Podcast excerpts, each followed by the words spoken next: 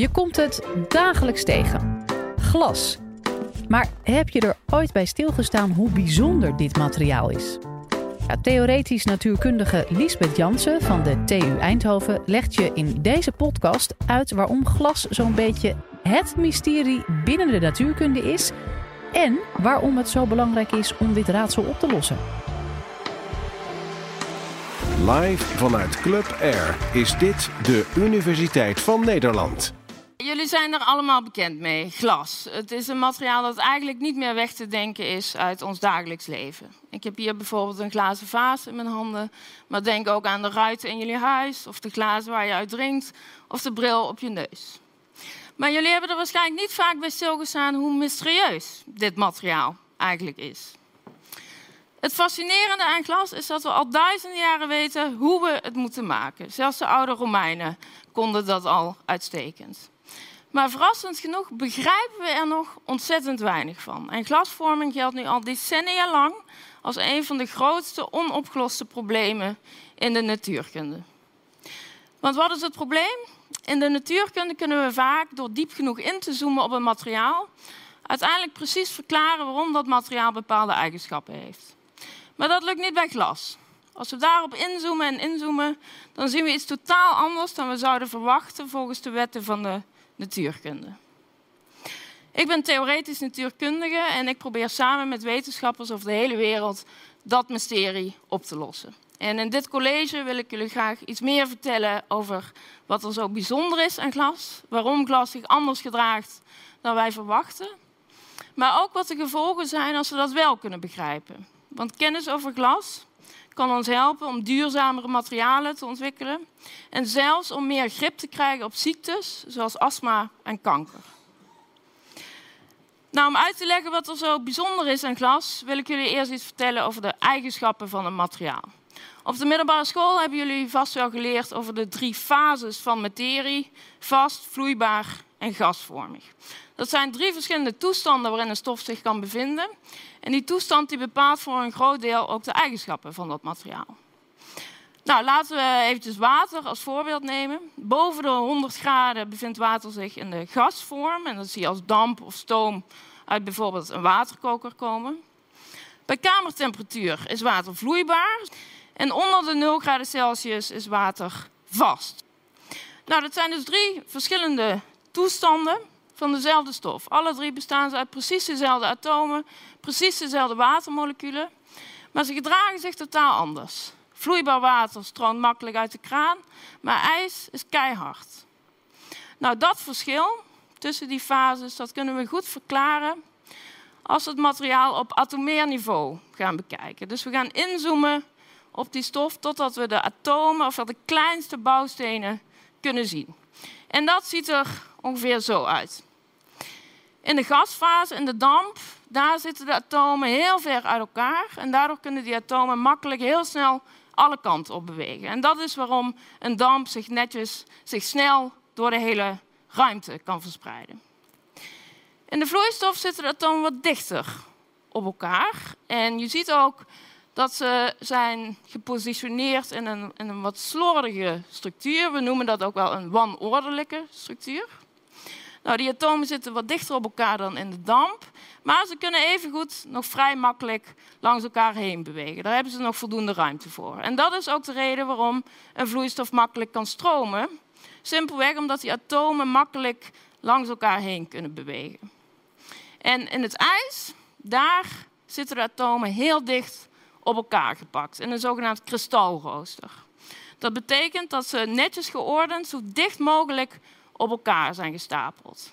En daardoor kunnen die atomen eigenlijk geen kant meer op. En dat is waarom ijs een vaste stof is. Dus dat verschil tussen die fases, of het materiaal kan stromen of heel hard aanvoelt, dat kunnen we goed verklaren door die atomaire structuur te bekijken. Maar er is nog een andere fase en daar hebben jullie op de middelbare school waarschijnlijk niet over geleerd en dat is de glasfase. Als we een glazen object vastpakken, dan merken we direct dat dit een hard, vast materiaal is, net als ijs. Maar als we dit, dit materiaal nu op atomair niveau gaan bekijken, gaan inzoomen, dan zien we iets heel vreemds. Je zou misschien verwachten dat dat ook een mooi kristalrooster is, net als bij ijs, maar verrassend genoeg ziet de atomaire structuur van een glas er zo uit. Een wanordelijke structuur die eigenlijk precies hetzelfde is als die van een vloeistof. En nu zien we ook het grote probleem. Een glas en een vloeistof zien er op atomair niveau nagenoeg identiek uit. Maar ze gedragen zich totaal anders. De een stroomt als water en de ander is keihard. En de grote vraag waar wij als natuurkundigen ons mee bezighouden, is waar dat bizarre verschil vandaan komt. Hoe kan het dat een glas een volledig vloeistofachtige atomaire structuur heeft, maar zich totaal niet gedraagt als een vloeistof, maar juist als een hard materiaal?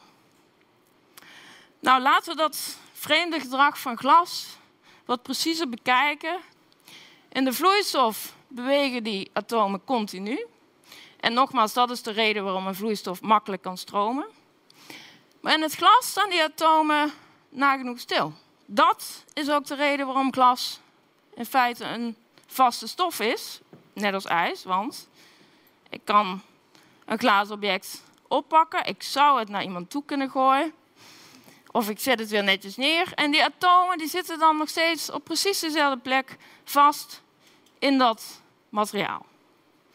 Nou, nu kunnen we ook netjes definiëren wat een glas precies is. Dat is een materiaal dat zich gedraagt als een harde vaste stof. Dus waarbij die atomen niet of nauwelijks kunnen bewegen. Maar waarbij die atomen niet in een mooi kristalrooster zijn gestructureerd, maar juist in een wanordelijke structuur, net als in een vloeistof. En zo'n glasfase die kunnen we creëren in vrijwel ieder materiaal. Veel van de glazen die je thuis dagelijks gebruikt zijn gemaakt van zogenaamd siliciumdioxide. Maar ook veel plastics, rubber, porselein. Het zijn allemaal voorbeelden van glasachtige materialen. Nou, zoals ik eerder al zei, weten we al duizenden jaren hoe we een glas moeten maken. Een glasblazer die doet dat door eerst een materiaal te verhitten tot het een wat stroperige vloeistof wordt. En het dan heel snel af te koelen, zodat die atomen simpelweg geen tijd hebben om zich te herpositioneren in een mooi kristalrooster. Maar in plaats daarvan komen die atomen als het ware vast te zitten in een vloeistofachtige structuur.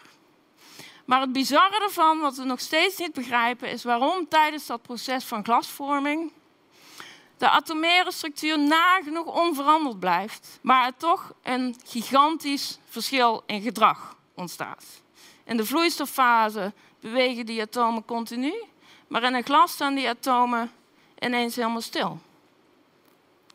Voor de vloeistof kunnen we dat goed begrijpen, maar waarom een glas helemaal niet kan stromen, ondanks die vloeistofachtige structuur, dat is nog altijd een groot wetenschappelijk mysterie.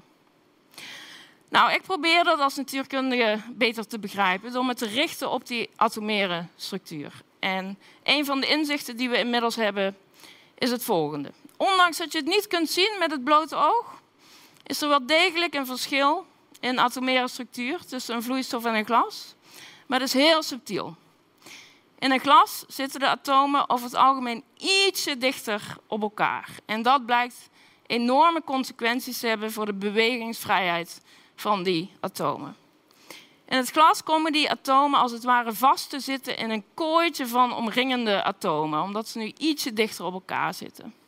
En zo'n atoom kan dan alleen bewegen als ook tenminste een van zijn buuratomen eventjes beweegt. Maar als dat buuratoom nou ook vastzit in zijn eigen kooitje, en zijn buren ook, ja, dan wordt het steeds moeilijker voor die atomen om überhaupt te bewegen.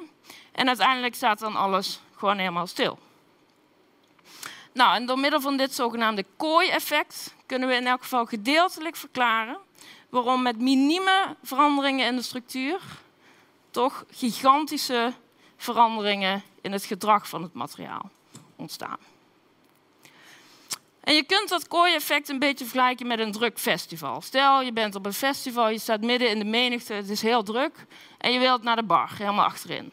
Nou, om daar te komen moet allereerst jouw buurvrouw eventjes opzij gaan. Maar als daarnaast ook weer allemaal mensen staan en daarnaast ook, ja, dan wordt het heel moeilijk om weg te komen. Want eigenlijk moet iedereen zich eerst verplaatsen en dat, ja, dat schiet allemaal niet op. Als je nou op een iets rustiger festival bent, dan hoeft er maar een klein beetje meer ruimte te zijn voor jouw buurvrouw om eventjes opzij te gaan. En dan kun jij er eigenlijk al vrij makkelijk langs en linea recta naar de bar. Nou, nu zijn mensen op een festival natuurlijk geen atomen in een stuk glas. Maar het principe is eigenlijk hetzelfde. Hoe drukker het is, hoe moeilijker het is om te bewegen. Nou, dat is een heel interessant inzicht, dat kooi-effect. Allereerst helpt dat ons om stukje bij beetje die grote wetenschappelijke puzzel van glasvorming op te lossen.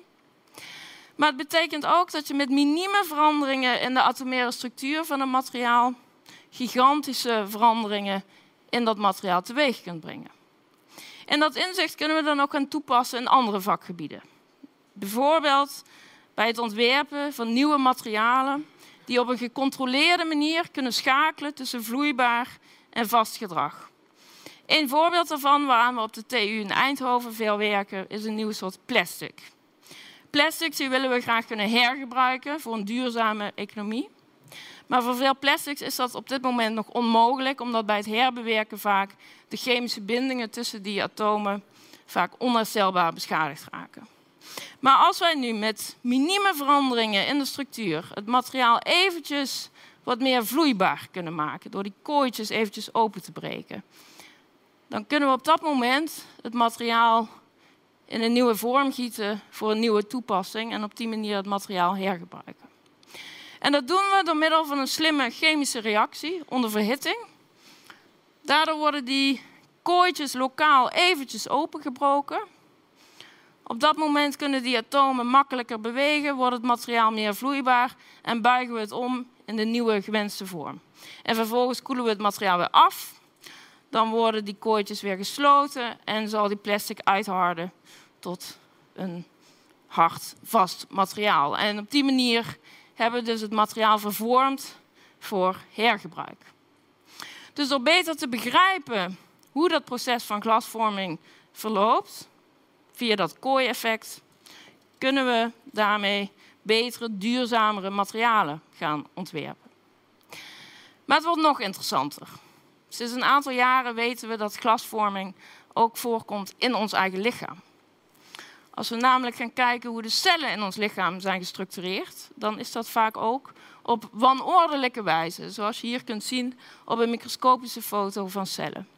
En die structuur, die structuur die lijkt heel erg op de atomaire structuur van een vloeistof of van een glas. Ook helemaal wanordelijk.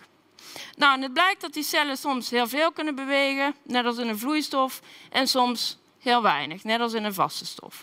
Hier zie je een filmpje van cellen die steeds langzamer en langzamer gaan bewegen. Nou, nu kunnen we de definitie van een glas er weer eventjes bijpakken.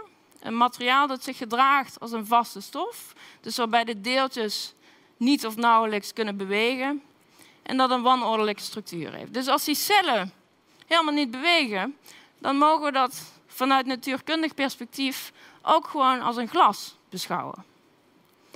Nou, en het blijkt dat die maten van celbeweging, of ze snel bewegen en meer vloeibaar zijn, of juist heel weinig bewegen en meer glasachtig zijn, dat het ook grote consequenties kan hebben voor onze gezondheid. Zo weten we sinds een aantal jaren dat bij patiënten met astma de epiteelcellen in de luchtwegen, dus dat zijn de cellen aan de oppervlaktes van de holte in je luchtwegen, dat die zich meer vloeibaar gedragen, sneller bewegen dan bij gezonde mensen. En hier zie je een computersimulatie van dergelijke cellen. De cellen bij de astmapatiënten links bewegen duidelijk veel sneller dan bij de gezonde controlegroep. En ook bij de uitzaaiing van kanker zien we een belangrijk verschil in celbeweging.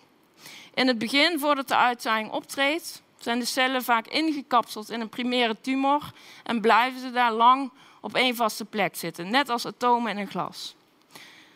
Als, de, als ze dan gaan uitzaaien, dan zal een deel van die cellen loskomen van de primaire tumor en door het lichaam heen gaan bewegen. Dus die cellen worden dan als het ware meer vloeibaar.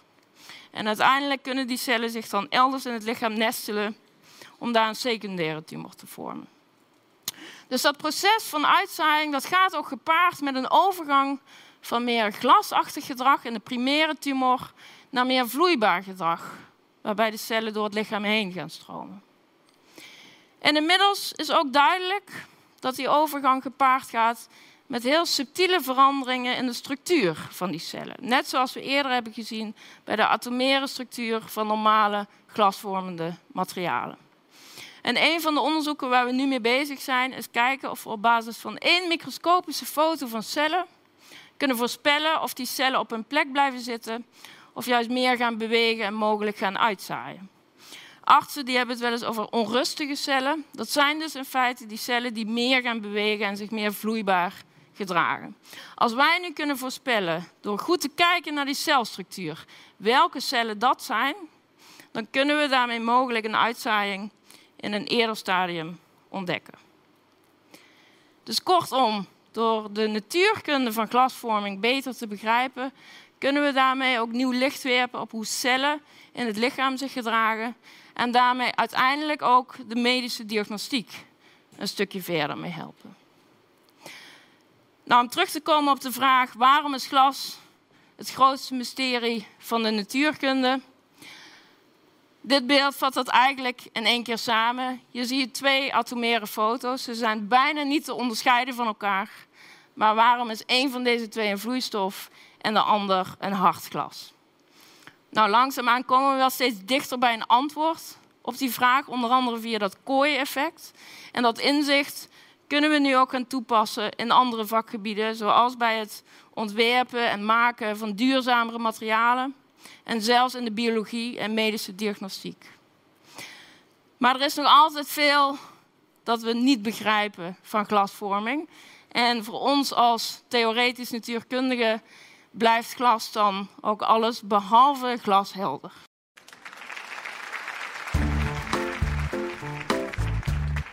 Dit was de Universiteit van Nederland. Wil je nou nog meer wetenschappelijke antwoorden op spannende vragen? Check dan de hele playlist. Deze podcast is genomineerd voor de Dutch Podcast Awards. Ben jij fan? Breng je stem uit via podcastawards.nl.